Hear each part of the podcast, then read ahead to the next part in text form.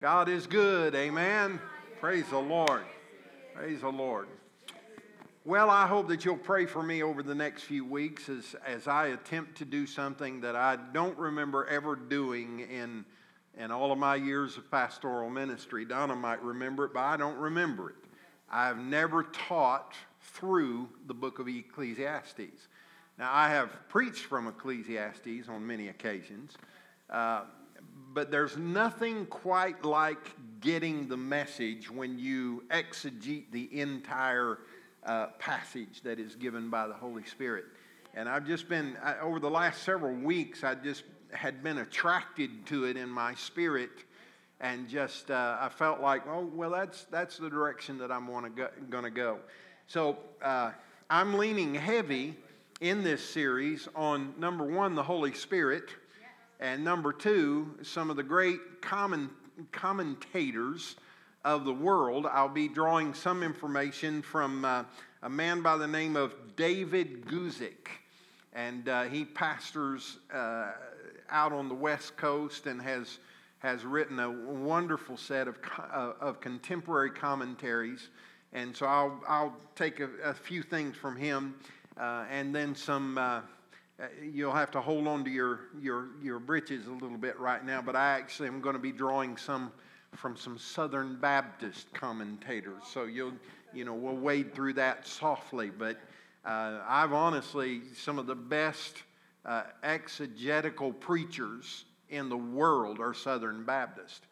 And uh, I've always told my wife if I wasn't Church of God, I'd be Baptist, but I'd be I'd be sneaky about being the, in, you know, having the Holy Ghost.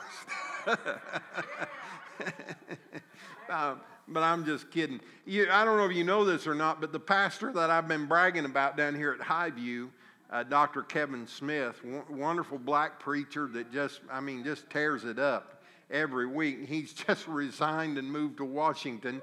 He's going to be at Washington, D.C. He's going to be working in the denominational offices of the Southern Baptist there. And uh, so last Sunday was his was his last Sunday there. And I, uh, Donna, she said, I know you're going to grieve him being gone because I'm, I'm convinced that, that underneath the sheets, that, that guy was Pentecostal. because he, he preaches like a Pentecostal and he was educated at our school, the, the Pentecostal Theological Seminary in Cleveland, Tennessee.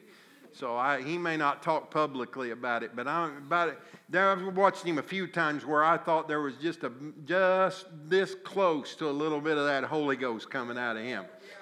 But Washington's getting him now anyway. They'll probably get somebody else. I'm sure they will, but it won't be me because I'm staying right here. So, anyway, Ecclesiastes, I'm glad that you're uh, going to go through this study with me. We're going to try, if the equipment will work properly, we're going to try to videotape these uh, because we have several of our young couples uh, who are in the 2240 group uh, that want to be a part of this study, but they also want to be back there. And we also have several uh, who work on Wednesday nights and can't be at church, and they love being able to join us in these videos. So, uh, hi to all of you who will be joining us tomorrow. We're glad that you're with us. So t- take your Bibles and turn with me to Ecclesiastes chapter 1. Uh, tonight we're going to do a lot of uh, preliminary groundwork. We're, we're going we're going to lay this groundwork and this foundation so that we can move through the book of Ecclesiastes uh, with the proper context. Now, you know, we won't get the whole weight of the message of Ecclesiastes tonight. It, it, it may take us a few weeks before we really get into the reality of what is trying to be uh, instilled in our minds. Uh, but this is, this is a wonderful study for us. It takes a mature child of God, really, to be able to walk through this and, and your mind be able to grasp it. Now, some of it will make a lot of sense to us, but uh, some of the other things that we'll see, it, it'll cause our minds to say, that, that just doesn't seem right to me. It, it, it almost seems like uh, that that is uh, the opposite of what I, what I think should be. but you have to take it in context and you have to remember that the Holy Spirit of God is moving upon the author to write these things, and he is setting the stage as he moves chapter through chapter by chapter. And so we have to stay with the movie. It's like if you were watching a movie and you only watched the first 15 minutes of it and then you left, you wouldn't get the whole story that is being put together. So tonight we're going to lay a lot of foundation and we're going to get where we need to get to, uh, but it, will take the entire study to get there. So get your Bibles, turn them to turn to Ecclesiastes chapter one. I'm going to be uh, using a brand new version uh, or translation of the Bible. it, it is uh, Holman's Contemporary Standard Bible, HCSB, that has just recently come out.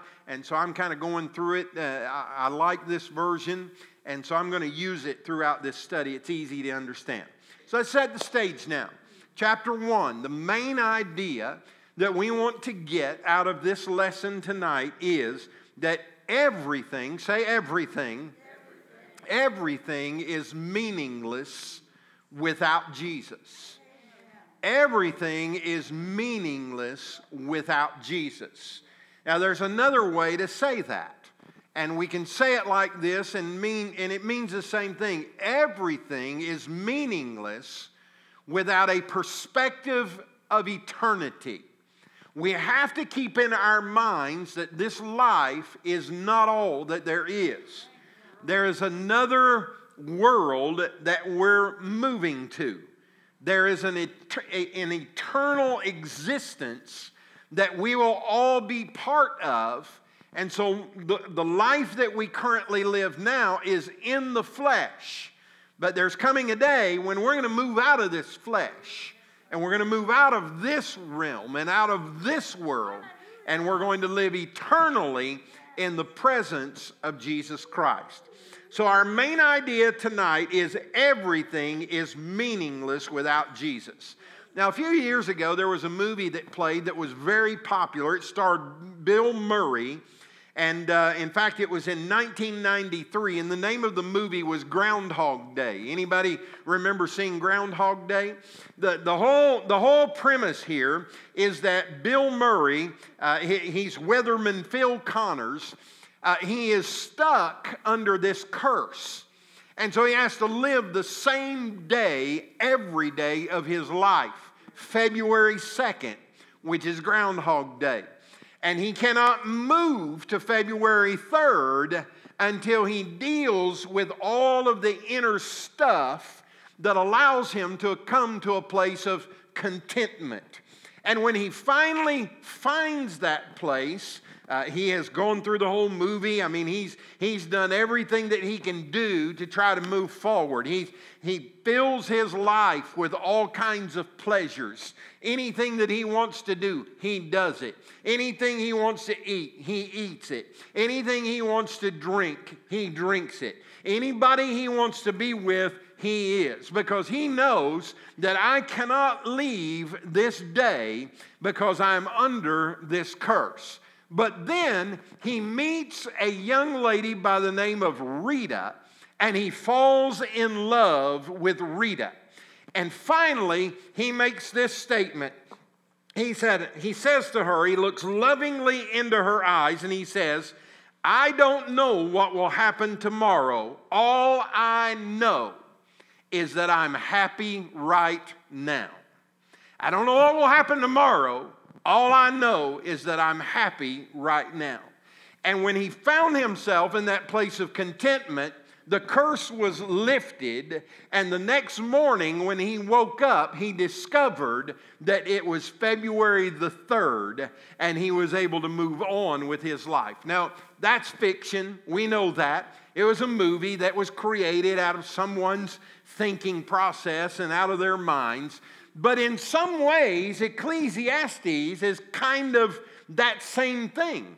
Because the writer of Ecclesiastes is telling us that if we cannot live life with an eternal perspective, and if we cannot live life, uh, if we live life without Jesus, then our life is meaningless. Everything that we say is meaningless. Everything that we do is meaningless. And you know that we've all felt that way at times. I don't know what time you get up, but at our house, every morning, six o'clock, our, our feet hit the ground. Donna comes over here, and then I get up a few minutes later, and I'm, I'm ready to go. And we, and we eat breakfast, and, and, and we, we brush our teeth, and we comb our hair, and, and, and, and I shave. She doesn't have to shave, but I do. I shave and, and, and we, we put our clothes on and we come to the church and we work and, and we go throughout the day and then we eat lunch and then we do our afternoon responsibilities and we eat dinner and then we, we do whatever it is we have to do, just like you. And then usually around 8 o'clock at night, we'll come in and, and we'll maybe sit down for a few minutes and we'll watch a television show or, or do something else that we wanted to do. And then it becomes bedtime, and we get up and we go to bed and we set the alarm and we, uh, we lay down and, and we rest our minds. And the next morning, the alarm goes off, and you know the routine. We do the same thing every day. We may wear different clothes, our hair may look different, our, our breath may smell different. We may feel good one day and not feel so good the next day. But life just moves in this endless cycle of meaningless. Now, in Ecclesiastes, the writer here, instead of really talking about meaninglessness, he's, he's almost talking about a routine of monotony. It, it just, there's nothing exciting anymore. It, it's the same thing all the time. Uh, you know, we, we, we just go through the motions and everything seems to be the same. Now, who wrote Ecclesiastes? Well, we are pretty confident that Solomon is the only possibility to have been the author of Ecclesiastes. Uh, he is called the teacher or the preacher, which means that he held some type of position where he had oversight to people. And the scripture also says in chapter 1, verse 1, if you want to look at your Bibles, chapter 1, verse 1, the words of the teacher who was the son of David and the king in Jerusalem. Now we know that David had many sons, but only one of those sons ever served as the king in Jerusalem, and that was Solomon. So, the only real possibility here is that Solomon was the one who wrote the book of Ecclesiastes. Now, another strong indicator that it was Solomon is that Solomon's life mirrored what we see written in the book of Ecclesiastes. Uh, his, his talking about wisdom and obtaining all wisdom and having great wisdom. Uh, you know, the, the foolishness of, of living any way you want to live. We know that Solomon, and we'll get into to this in a few minutes, we know that Solomon, even though he was known as the wisest man that ever lived, made some very foolish decisions. Uh, he had 700 wives, and 300 porcupines and I mean concubines. You, you, you know what I'm saying. 700 wives and 300 concubines, and he's known as the wisest man on earth. Sounds stupid to me, doesn't it, you? I mean, how many of you women would want 700 husbands? Well, that's, that's my point. And yet we know so Solomon's life experience matches the experience of the author. So he made some crazy, crazy decisions. First of all, according to Deuteronomy 17, the king, there were certain responsibilities that became the king's lifestyle. But we know that Solomon violated all of the kingly commands of Deuteronomy chapter 17. We know that he accumulated and amassed great wealth and that is talked about here in uh, Ecclesiastes. He had women of all kinds. I already told you 700 wives, 300 concubines. And on top of that, he married foreign women, and that was forbidden in those days. they were not allowed under any circumstance to marry outside of their nationality or their tribes, and he did it anyway. And those women, those foreign women, were responsible for bringing him away and dragging him away from his relationship with the God of Israel. Because he had to, to keep those women happy, he had to set up gods that they could worship. He had to, to establish areas where his foreign wives could go and worship with their families rather than being sold out and true to the God of Israel. So it, it, it, the wisest man uh, it did not use the wisdom in a productive way in his life and instead made some very foolish, foolish choices. Now, we don't know this for a fact, but tradition suggests that this writing was at the end of Solomon's life. It was not written as a young man moving forward, it was written at a time in his life when he had already taken 700 wives. He had already taken 300 concubines. He had already made these foolish decisions. And so the conversation comes from a standpoint of history. In other words, I, am telling you about the mistakes that I made so that you will not make these same mistakes. Now, I, I want to point your attention here uh, in verse 2. Let's read verse 2. It says, absolute futility, says, says the teacher. Absolute futility. Everything is futile. Now, that, that's pretty strong words, isn't it? Well, let's look at the Hebrew and let's see what he's saying. When, when, when he says that, he uses the Hebrew word hevel. It is spelled H E V E L, hevel. But he doesn't just use it once, but he uses it multiple times.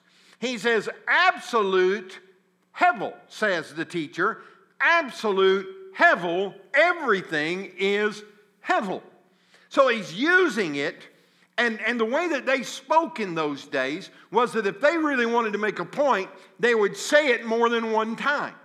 So, what he is saying here, and I think the old King James says it like this vanity, all is vanity. And he, he's repeating this. And so, in the Hebrew, literally, what he's saying here is it is hevel upon hevel upon hevel. It's just piled one on top of another. Hevel upon hevel. And we know that we see this in other places in Scripture. In the Old Testament, we know of a place called the Holy of Holies. It's not just a holy place, it is the holy place. It is not just one of many, it is the Holy of Holies. It is in superior form. And then we know that the book of the Song of Solomon, we, we, it is called the Song of Songs. We know that Solomon uh, composed many songs, he, uh, many uh, pieces of poetry. He, he was very creative. But the book of Solomon is called the Song of Songs. In other words, of everything that Solomon wrote, the book of Solomon was the thing that, that he wanted you to get he wanted you to hear. So it, it's in this, this uh, superlative form, which gives us the idea then that Hevel of Hevels means it is as meaningless as is humanly possible. And you can't, paint, you can't paint a more, more uh, uh, dark picture than that. There's nothing that can be more meaningless than life, is what he is saying. It also goes forward and it means, it's used 30 times in the book of Ecclesiastes, and it means, it means breath or, or a vapor. Now, in, in just a few weeks, all this heat's going to go away and the weather's going to change and it'll get cold outside. And when you go outside, you'll see that your breath will become visible and you'll see it, but you won't see it for very long because it is a vapor. It, it is here for a moment and then it is gone. You remember what James said in chapter 4, verse 4? He said, Life is like that. It is a vapor that is there for a moment and then it, it passes away. That's what Solomon is saying here. He's saying everything that we do, everything that we are, everything that exists is hevel upon hevel. It is vanity upon vanity. It is absolutely meaningless. It is pointless. It is worthless. And it is frustrating because it is frail and it is fleeting. That's what it means. That is what it means. So, now there are three things that we want to talk about as we move through the passage of Scripture. The first, we're going to look at verses 3 through 11, and we're going to see that the writer says that everything is meaningless because all of our activity is pointless. Everything we set our hand to do, according to the writer, is pointless, has no meaning whatsoever. So let's read it, verse 3 through 11. It says, What does a man gain for all of his efforts that he labors at under the sun? Now, we're going to come back to this, but you need to look very carefully at those three words under the sun. If you've got King James, it may some, say something different than that, but he, he is referring to a place and a time in history. We'll come back and explain that. Verse 4 A generation goes and a generation comes, but the earth remains forever. The sun rises and the sun sets. Panting, it returns to its place where it rises, gusting to the south, turning to the north, turning, turning goes the wind, and the wind returns in its cycles. All the streams flow to the sea, yet the sea is never full. The streams are flowing to the place and then they flow there again. All things are wearisome. Man is unable to speak. The eye is not satisfied by seeing and the ear is filled with hearing. What has been is what will be, and what has been done is what will be done. There is nothing new under the sun. Nothing new. Can one say about anything, look, this is new? It has already existed in the ages before us. There is no remembrance of those who came before, and of those who will come after, there will also be no remembrance by those who follow them. Now, let, us look at a few things here. Let's stop right there and let's, let's, let's dig deep. First of all, let's, let's look at verse 3. What does a man gain for all his efforts that he labors at under the sun. Now let's look first of all at this idea of gain. What, what do we gain in this life? Well, you know, our, our human mind says, well, if I go to work, I gain a paycheck. If I go to the grocery store and do the grocery shopping, I gain the food. I can take it home. I, if, if, I marry uh, uh, someone, uh, my spouse, and, and we procreate and, I, and we have sons and daughters and grandchildren, we have a family. So these things are, are done because of the work of our humanity. But what he is saying here is, is that if that is all there is, if the only thing that exists is under the sun, then even those things, as important as they are to us, will not last. They will not bring any spiritual gain to our lives. It will not advance us in terms of the spiritual. It doesn't matter how many children you have, doesn't matter how many grandchildren you have, doesn't matter how fat your bank account is, it does not advance you in the realm of the Spirit, not one little bit. That's what he's saying. So, what do we gain if we have all those things? And we'll see in a few moments because all of that's going to go away one of these days anyway by the great equalizer. The Hebrew word translated gain means to profit or work an advantage. Then he says effort and labor. We see this throughout the book of Ecclesiastes. If we work with our hand, if we do it ourselves, if, if we put it into action, if it is our work, then it, it brings very little, no gain, in fact, in, in the realm of the Spirit. You say, well, but what if we're doing the things God has called us to do? Well, again, we're, we're looking now, and we'll get there later, but right now we're talking about all of these things happening purely from a standpoint of humanity and under the sun. We're not taking into consideration at this point the things that we gain eternally. He's talking about life here under the sun. And he says that.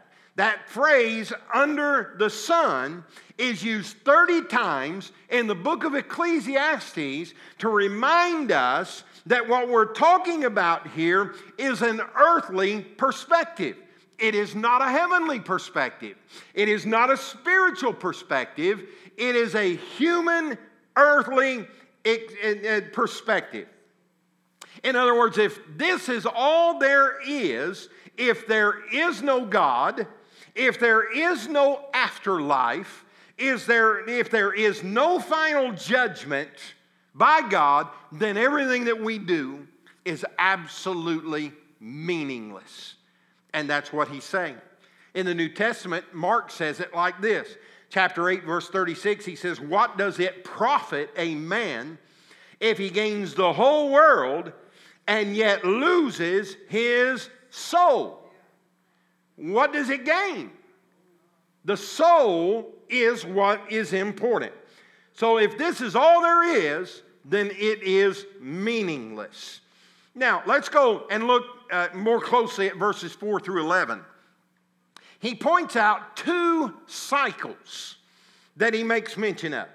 The first cycle is a natural cycle found in verses 4 through 11, and there are three examples that he used. The first example is the sun. He said the sun just, and again, from a natural point of view, the sun just goes around in circles. It comes up on one side of the earth and then it goes down on the other every day. The next day, if you're standing there watching for it, it, it will rise again and it'll go down on the other side. And every day, the cycle just goes around and around and around. And he's saying there's nothing that you can do to prevent that from happening. It's going to happen. But he says, even though it is consistently doing that, it brings no value eternally to our lives. It doesn't matter if you live 10 minutes or 102 years, like Jane. It, it, it doesn't matter how many times the sun circles during your lifetime, it will not add spiritual value to your life. It, you, will, you will gain nothing from it other than just a natural, repetitive, monotonous thing that happens every day. You know, uh, we, we both have, in recent years, we've had to go through this period of time with our parents. And my mom got, my dad got sick, and my mom got sick, and they had these, these seasons of extended illness and and you, you, know they've been they've been serving the lord for a million years it seems like to me you know? I, I have never known anything different from them but they they got to this place both of them where it was like i'm ready to go. I, I, why would i stay here? Why would i want to continue to eat cream corn when i can go to heaven you know why do i why do i want to prolong this thing that's called life when it, it's not productive to anyone anymore. And now we've come through that season with mine, and we're entering that season with hers. And it's a hard process. Now, I, I like, I like the way that J.B. Youngblood did it, honestly. He was alive and attending this church when I came, first came here. He's the guy that built this sanctuary that we worship in every Sunday. And he's the one who fell from the peak into a, uh, pile of snow at the bottom. I've heard the story. But you know, he, he made it to 90 and he told uh, his children that when he made 90, he said, I'm done. I'm, I'm just, I'm ready to go. He said, I just don't, I, I don't want to be here anymore. It's not that I don't love you. I love you very much, but I've got my sights set on eternity. It doesn't matter. I don't need 14 more days for that sun to go around in a circle. I'm ready to go. I've got my mind set on heaven. I'm going up yonder one of these days. That's where my sight is.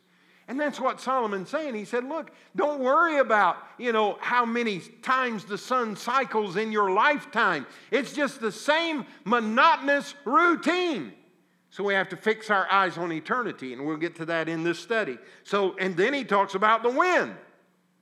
He said the wind goes in circles, it, it goes in all kinds of directions. There's all kinds of activity when the wind comes. I mean, have you ever been outside on the deck or in your backyard and there's a thunderstorm coming and it seems like they always start with that burst of fierce wind that comes and just it blows and leaves go everywhere and branches come down and it's like, oh, the, the earth is getting ready to come apart at the seams. And then five minutes later, the wind's gone and everything's okay. And how many times in our lifetime have we seen that happen? And you know, the, the wind is not something that we should be concerned about. It doesn't matter how many times the wind blows, it just goes in circle. It's going to blow again tomorrow. It's going to blow again the next day. It's going to blow again next week. The wind is part of this natural cycle that just continues moving it. And then he talks about the oceans. Talks about this process of creating water and how, how that water comes down from the skies and, and it fills our rivers and, and then the rivers run into the oceans and, and yet the level of water in the ocean never grows more than it already is because it is feeding back in through the end of the sky, through the natural process, and this water is just constantly in this cycle where it's moving down to the ocean, and then from the ocean it comes up into the sky, and then the sky releases it again to the earth, and then it goes back to the rivers and the creeks and the tributaries, and it runs back into the ocean. And he's saying, if that's what you've set your hope on, then your life is meaningless because it's this constant, constant cycle that means nothing. And then he moves us on to another cycle in verse 8. In verse 8, he talks about three uh, characteristics of weariness, is really what he's talking about. He says, We cannot say enough with our mouth, we cannot see enough with our eyes, and we cannot hear enough with our ears. Now, it's all in there. You, you look at the way that he brings all that out. We just think, man, if I could just see one more thing, if I could just see something more spectacular. We talk all the time around here, if we could just see signs and wonders. Well, just seeing signs and wonders is no big deal because signs and wonders can be actively before you and it not even change your life. Did you ever think about the guards who guarded the tomb of Jesus and the stone was rolled back and they saw this Jesus come out of the tomb and he's alive. And, and did it change their lives? They should have become the best members in the local church. But they didn't. It did not change their lives, not one bit. And so, what Solomon is saying here is that you can't see enough, you can't say enough. That's sad news for these presidential contenders, isn't it? It doesn't matter what you say. You folks who have been around a lot longer than I am, I just, I've wondered. I literally have wondered. Have you heard these tunes before? If you will elect me, I will not raise the taxes. I will lower the taxes for the middleman. I'll raise the taxes on the rich of the rich, and I will. How many times have we heard that? And it, a bazillion. It's like the, it's like the blonde who, who got that saw, saw on the news said that there were six Brazilians killed in a car accident, and she said, I don't even know how many a Brazilian is. okay, never mind that. Just forget, forget that all about.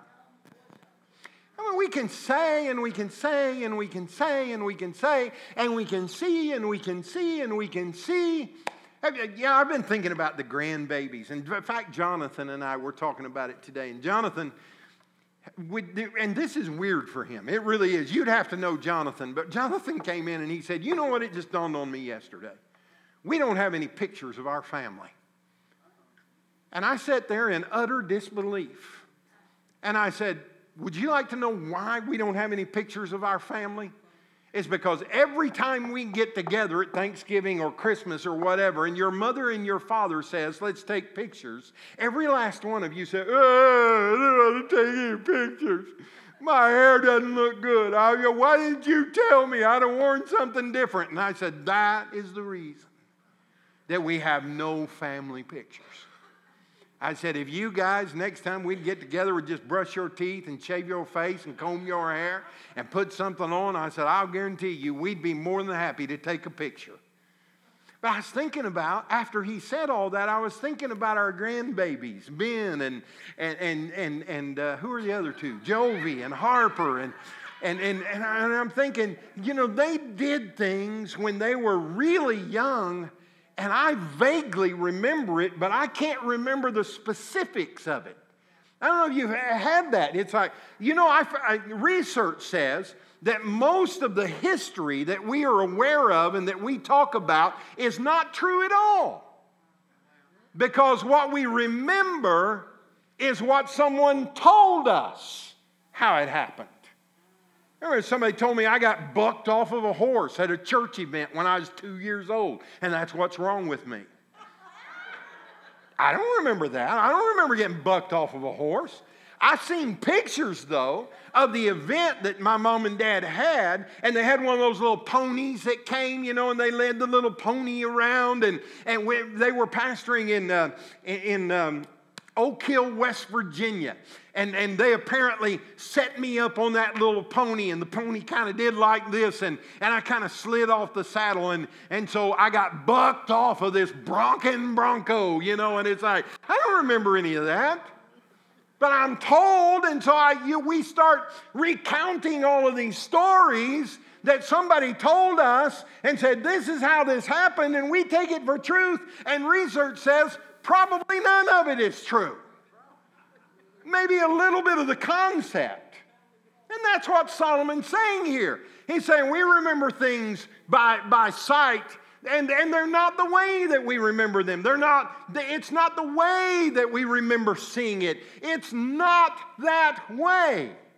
I told you a story just a few weeks ago about our dog and how that we went and got the dog Bishop. And my wife said, she said, let's take the dog home. I said to you, we didn't have any dogs at that point. And we had all of our dogs, we, we were petless at the time. She said, I didn't want to stand up in the middle of your sermon and tell you that you were lying to the congregation. She said, but we still had Penny at the house, a little, little uh, brown poodle that lived 1,800 years, it seemed like, 18 years. And she's right. We did have. But my mind did not remember it that way. It didn't make me a liar. It just meant that the, that the history that I had in my mind was not accurate with reality. It might have been accurate with what my mind traditionally thought, but it was not accurate with the truth. And that's what Solomon is saying here. It's all meaningless. If you just live your whole life telling stories about things that you saw or that you heard or that you spoke, guess what? It's probably not even true. And who cares? And that's what Solomon is saying. Who cares? Because if that's all there is, then, then there's nothing to this thing. How many of you remember the old Rolling Stones song? Can't get no satisfaction. Kind of same thing. Look at verses 12 through 18. Everything is meaningless now, he tells us, because everything, because nothing satisfies. Let me say that again. Everything is meaningless because nothing satisfies. Verses 12 through 8. The teacher I, the teacher, have been king over Israel and Jerusalem. I applied my mind to seek and explore through wisdom all that is done under heaven. God has given people this miserable task to keep them occupied. Boy, you talk about Debbie Downer, he, he's, he's got it right there, doesn't he? He said, I've seen all the things that are done under the sun and have found everything to be futile. A pursuit of the wind. It literally means like trying to grasp and hold wind in your hand. You cannot do it. He says, What is crooked cannot be straightened, what is lacking cannot be counted. I said to myself, Look, I have amassed wisdom far beyond all those who were over Jerusalem before me, and my mind has thoroughly grasped wisdom and knowledge. I applied my mind to know wisdom and knowledge, madness and folly. I learned that this too is a pursuit of the wind. For with much wisdom is much sorrow. As knowledge increases, grief increases.